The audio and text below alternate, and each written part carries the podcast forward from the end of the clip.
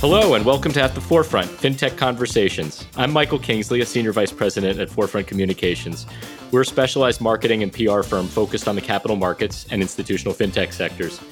Our guests today are the co founders of our client, Causality Link, which is an advanced AI driven financial information technology provider. Pierre Haren is the Chief Executive Officer, and Eric Jensen is the Chief Technology Officer.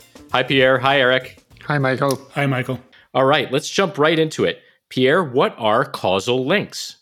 Well, Michael, causal links are explanations given by people about the relationship between two elements of life. So, if I take, for example, a Morgan Stanley statement a few years ago that was saying that every 5% increase of the sales of Ford F 150 would translate in the same quarter by a 10% increase of the profit of Ford you see that this is a statement that is linking the sales of the best selling truck Ford F 150 of Ford to its uh, profit in the same quarter. And these uh, two elements, the sales of uh, Ford F 150 and the profit of Ford, are linked through some numbers uh, that would be called an elasticity, so that there is basically twice the percentage of uh, growth of uh, profit than the growth of the sales of the Ford. So that's the type of causal links that we are extracting from text and that correspond to uh, a very common way of stating relationships, why relationships in finance. That's great. And because you chose a, a, business and finance example, I, I suspect many of our listeners are getting ahead of ourselves and figuring this out. But I still want to ask you how did you come to found a company that focuses on these causal links? it was a long path. Huh? I, I, was introduced to AI in the late 70s at MIT when I was doing my PhD. Then I created a company uh, in that space called iLog in France. And by 2000, we were the one of the first AI companies that had reached a valuation of over uh, a billion dollars. We sold the company in 2008 to IBM. And after I joined IBM, there was the arrival of Watson and a really amazing surge of excitement about artificial intelligence. And I was happy inside IBM, but longed for startup life. And over some margaritas, I discussed with Eric, uh, who is uh, the best software architect I've ever met. And we decided to create this company together. That's great. And this is a great chance to flip it over to Eric and let's hear a little bit about your background and how you got to Causality Link and to the margaritas. yeah, absolutely. Well, how we got to the margaritas, there's probably some place we were lost in Mexico. But uh, how I got started in Causality Link is that I had been working in edtech. Really, my first career was working on trying to build software as a service solutions for for teachers and for principals across the US. And so I was I was traveling a lot and trying to build an architecture that could really scale up and securely deliver services to tens of thousands or in fact millions of, of educators. And you'd be surprised that a lot of those lessons learned actually were applicable to our, our current journey, and that we really wanted to be ambitious in the quantity of information we would consume at Causality Link. And, and in the background, I was I've really been an, an investor my whole life. And so being able to to take that that kind of uh, hobby, if you will, and, and apply it professionally was was too good to pass up, especially with an amazing and inspiring leader like Pierre. And so I just had the sense as an investor that there had to be a better way to connect people to relevant content. And I was a little frustrated in my my morning reading of what was going on that too often the the news flow and the information going by was either not really specific enough to me, or there was just kind of a void of information about what was going on with the equities that I cared about. And when Pierre described causal links and this explanatory power, we early on kind of had this sense that we could leverage those to make, in fact, that connection much more powerful. That's great. And when you two meet and found the company, found Causality Link, what year are we talking about? We started in 2016. 2016. So we're at five years now. Pierre, what's the current state of play for AI and data in finance? Things things have shifted over the past few years, haven't they? Absolutely. I mean, we were lucky in the sense that many of the massive changes that have happened in the past five years have been uh, rather positive for our endeavor. So when you look at, you know, the changes in the world have been both in the physical world and in the digital uh, world. So in the physical world, we have become more and more interconnected. You know, recently I was really amazed to see that you had some Chinese efforts to reduce the generation of electricity through coal-fired power plants ended up reducing the smelter capabilities uh, to generate magnesium magnesium is essential to generate high quality aluminum to make cars. And so we got a crisis that unfolded in three months across multiple parts in the world, which ended up with uh, Angela Merkel having to call the chairman of China to uh, beg for uh, more production of magnesium, which is frankly things that did not happen at that speed in the physical world uh, a few years ago.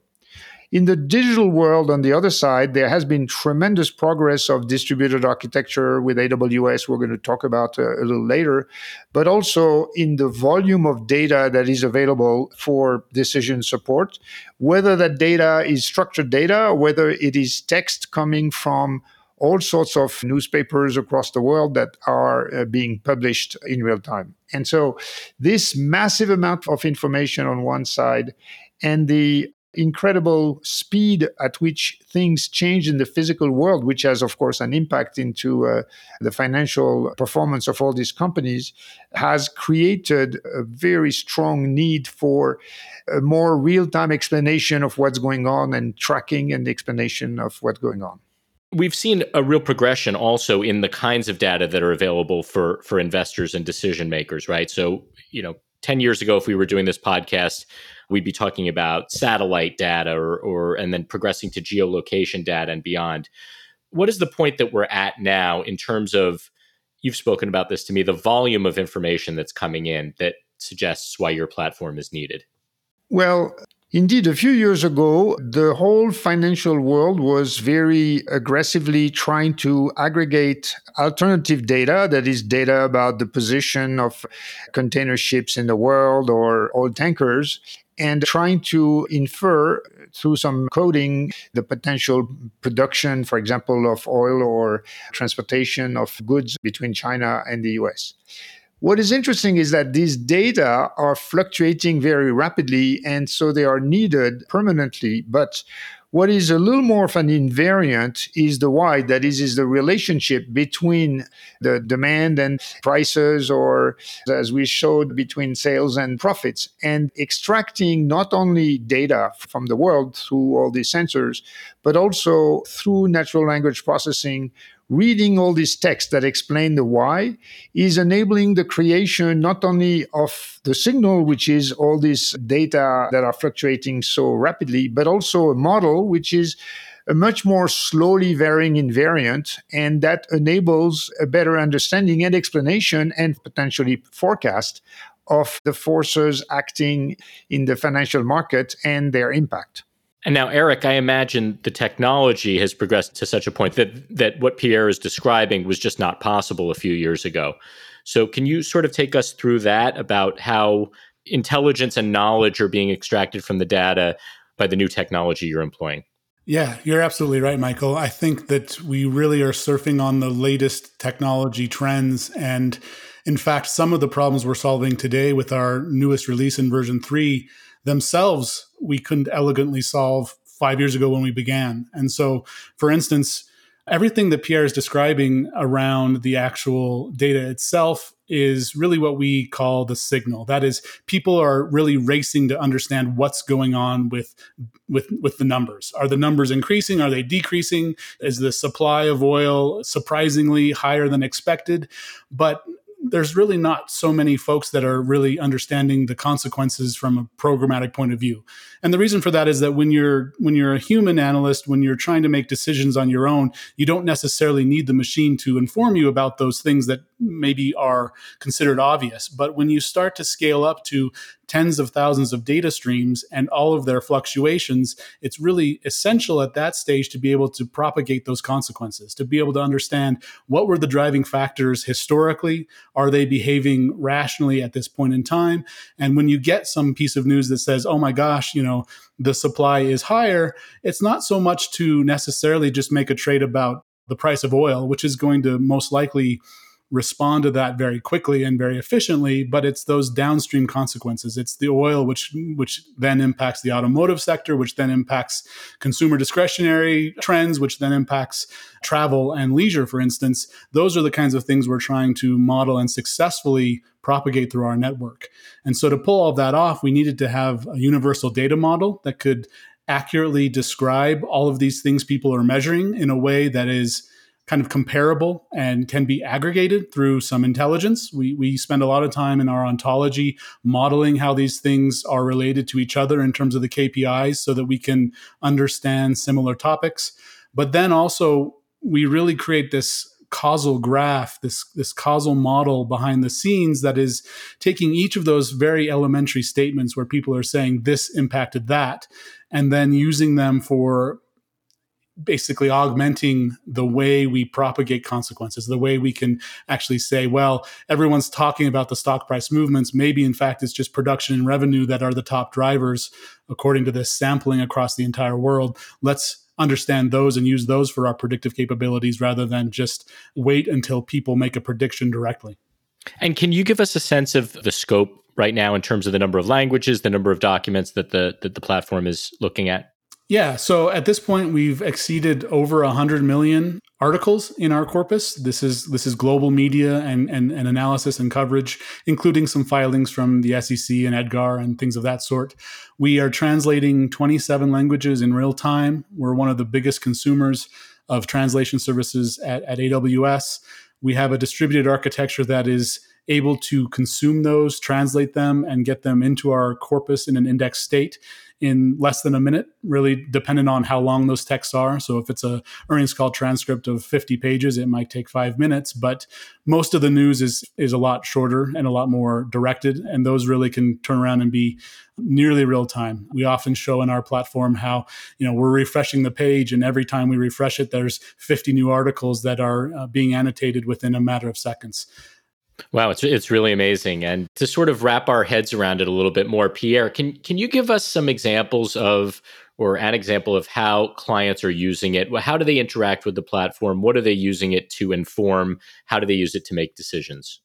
Sure, Michael. So, when a system like that exists, it really serves two major purposes.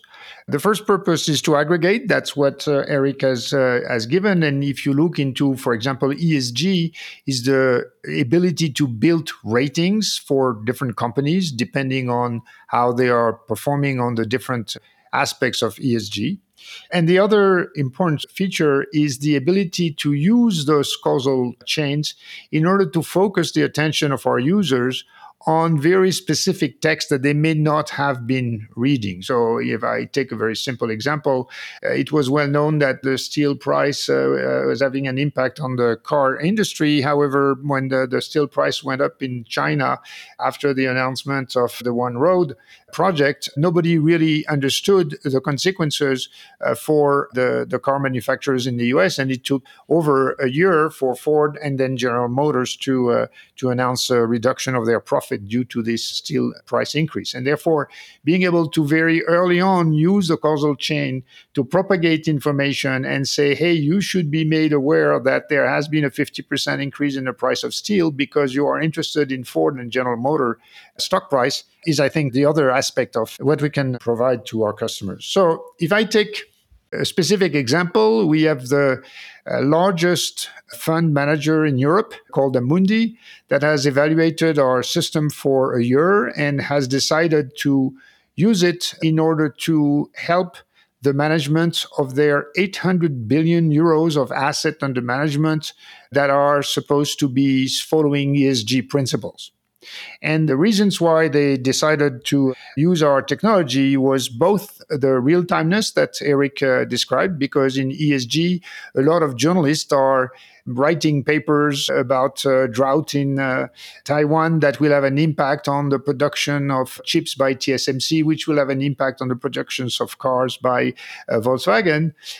The ability to analyze text in depth about the more than 150 KPI we have, key performance indicators we have linked to ESG, whether they are human rights, uh, carbon sequestration, or generation. And after having analyzed quite a number of providers, they decided that we were having the best feed and that that feed would uh, enable them to serve their customer in the best way by having very rapid reactions to uh, changes in ESG situations of companies, as well as a better aggregated point of view in the ESG ratings of these companies than what the industrial standard is today, which is the MS, MSCI index. Yeah, let's talk a little bit more about ESG and, and how your clients are, are using the platform to inform ESG. Now, you've said that it goes beyond ratings to sort of help investors make sense or add dimensions to how they understand ESG. Can you tell me a little bit about how it's different from ratings? Sure. So, first of all, we have been working on ratings since day one of the company, but not in ESG. The regular financial data, such as revenue for a company, you have to be able to aggregate pieces of information that come from from different words like sales uh, like orders you know so so basically it's it's not so easy to aggregate a rating without a very powerful ontology, whether it's on profits for a company, revenue for a company, or the ESG. So the first element is to create a very precise descriptions of the different parameters that are relevant to an ESG activity and then to an ESG rating. And the second part is to understand something that is much more complex. It is the interplay between your actions, the actions of the different companies in ESG and their financial impact for the company you know? So if somebody decides to uh, develop uh, like tesla develops a new method to generate lithium without using water it is important to understand that this is very positive for the usage of water but also is there an additional cost that's involved in the price of the batteries? So these green batteries will they be more expensive or less expensive? And so the this understanding that we extract from text of the links between the elements of ESG activity and the elements of the mm, standard financial measurements of the company are very essential because we all dream of a greener economy that's more profitable and all these companies in the world have to do more with less. And tracking that requires the tracking of the causal links between the ESG activity and the regular economic activity uh, in both directions, by the way. Now, Eric, can you explain to us how what Causality Link does in terms of explaining causal relationships is unique? Well, I don't think that there's anybody else that are capturing these relationships in the way that we are. But beyond that, as Pierre mentioned, just being able to make your investment decisions with an alignment towards whether or not the consequences of those actions will be win win or not can allow you to have an edge. So, in other words, you may have a company that's perceived very positively in the media. We can measure that. We can measure the consensus about their traditional financials and where they're headed, but we can also measure the perception of their performance around ESG. And, and that's really important because uh, it's going to come down to more than just those measurable, quantified you know numbers around carbon emissions and things like that that are oftentimes self-reported and really there's such a significant lag before they're reported and, and, ingested by the traditional ratings agencies that it becomes very hard to be reactive. And so being able to identify each of these factors and to lean on the intelligence of humans collectively who themselves are stating that because of this change there will be an improvement in in expenses and having our system be sophisticated enough to really understand that improvement in expenses means they're going down, which is something that traditional sentiment engines can't actually infer very well. Those things combined together really kind of sum up to that edge that that otherwise you would be very hard pressed to find without being able to read 27 languages and, and 50 or 60,000 articles per day, which of course is far beyond the uh, abilities of even a company with hundreds of analysts working on their behalf. ESG is really a big part of the third generation platform you mentioned. So let's broaden it out a little bit more. And can you tell us, you announced the third generation of the Causality Link platform back in September. That's right. Can you tell us a little bit more about the features that have been added and, and what Causality Link is now with these with these new functionalities? Yeah, you bet. There's there's been a lot of incremental progress across many areas of our product that really come together into some interesting new capabilities. So within the NLP and, and, and our coverage, we've expanded the number of concepts that we recognize pretty substantially by about 10%. We've expanded the exchange rates that we recognize. We had a lot of interesting work we were doing in the last year with people in Europe, people in the Middle East, people in, in Singapore that were interested to really look beyond just the boundaries of, of the US for their investments. We had done some of that work, obviously, with our foreign languages, but now we formally recognize the exchange rates across more than 70 currencies. And we've gotten to the point that we now have more than doubled the number of stock exchanges and, and the associated tickers that we recognize. So at this point, we're up to 185 exchanges. These are all, you know, primary operating exchanges across the world. One of the other things that we did as part of this version three was we knew we had to expand our geographies. And before we had really focused on the US in terms of getting down to the, the lower level of things like cities. We imported more than a thousand uh, cities, and we now recognize, I think, everywhere that has a population of more than 300,000. And of course, there's a lot of smaller entities as well, but that gives you a sense of, of how our system can now, you know, really understand when people are talking about some of these events that are occurring in factories in China, for instance. We, we know more than just China, but the specific location with all of that expansion and all of that understanding, we've made some small changes to how our model works. So, for instance, in version two of our system, we we were looking at the way that indicators were changing and could have an effect on either other indicators or events. But we didn't really understand how to model that events themselves could have an influence on indicators. So a really a simple example is, you know, what are the KPIs that are going to be affected in companies in the UK as a consequence of Brexit? So this is a kind of subtle change, but now we have this causal graph that's modeling the interplay between those two things bidirectionally. Pierre, I know you, you're particularly excited about the new alert functionality, the alerts uh, that are built into the third generation of the platform. Can you tell us about why that's so important for clients? Sure. That's kind of linked to the second advantage that we provide to our customers, which is the focus, right? Which is how can we make sure that out of the 50,000 plus text we receive every day in 27 languages, we pinpoint what is relevant to our different customers and we make sure that they read the 10 texts that are essential in that case.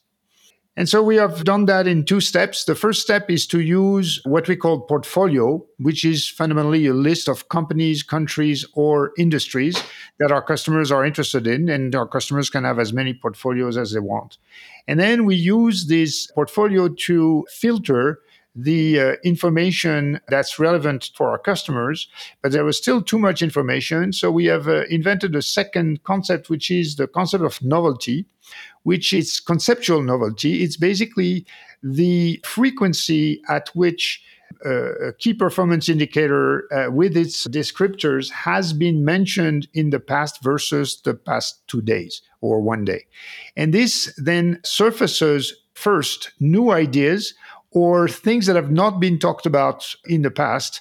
And that is usually way more relevant to staying up to date on what is happening for a company, an industry, or country than having just, you know, what are the descriptions that have been made about Kenya, about the production of coffee in Kenya. So the combination of these two things has enabled us to uh, really enable a very flexible way for our customers to filter the information to the most interesting elements. And then we provide that with two uh, other steps. The first one is to enable the dissemination of this information as emails without even having access to, uh, to our system. Of course, if you need to read the whole text, you need to click and get into our system, but otherwise, you don't need to do that.